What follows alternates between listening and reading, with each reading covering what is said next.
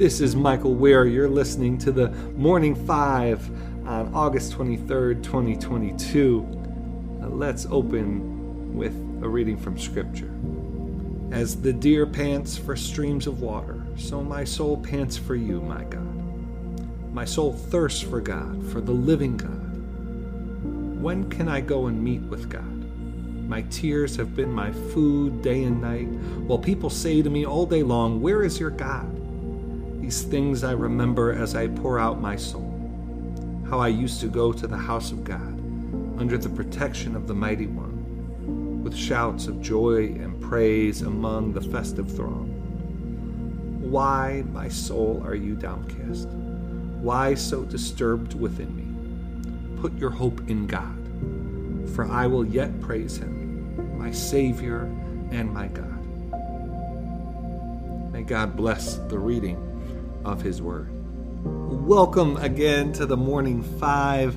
We'd like to welcome especially those who have found us through our partnership with the That Sounds Fun Network. And again, this is a new partnership we've announced this week, and uh, so glad to be uh, now doing the Wear We Are podcast, including the Morning Five uh, in partnership with That Sounds Fun. Let's let's get to the news. The first item on Monday, Dr. Anthony Fauci announced that he would retire from government service by the end of the year after 50 years of serving at the National Institutes of Health. Of course, Dr. Fauci became a well known figure uh, during COVID, but uh, he served as a public health official uh, with seven presidents and through a range of health crises, including the AIDS epidemic. Fauci plans to pursue the quote next chapter of his career, uh, but outside of government service. Next up, today is a, a primary day. Uh, we have primary elections in Florida and New York. Uh, we also have some special elections, including a, a really significant special election in New York's 19th congressional district which is a true swing district, which means that the the, the Republican and the Democrat both have a have, have a chance to win based on the composition of the district, and so folks will be looking to that race to see uh, uh to try to kind of assess uh, how the parties are doing as they head towards the midterm elections. Uh, who is more likely? Which party is more likely? Uh, or on track to win the House in November. So that'll be significant.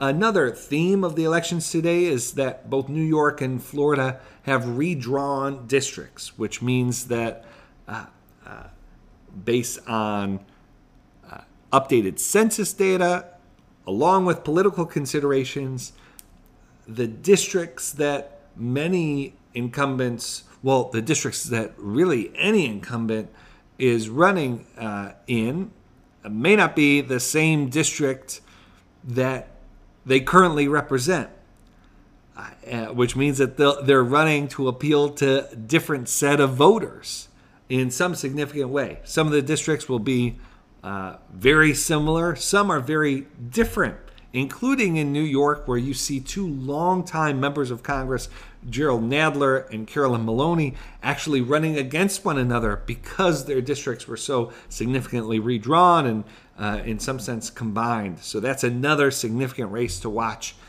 Uh, finally, in Florida, uh, Democrats will choose who their nominee will be to go up against Governor Ron DeSantis. Democrats would very much like to uh, beat DeSantis now to head off a potential 2024 presidential run.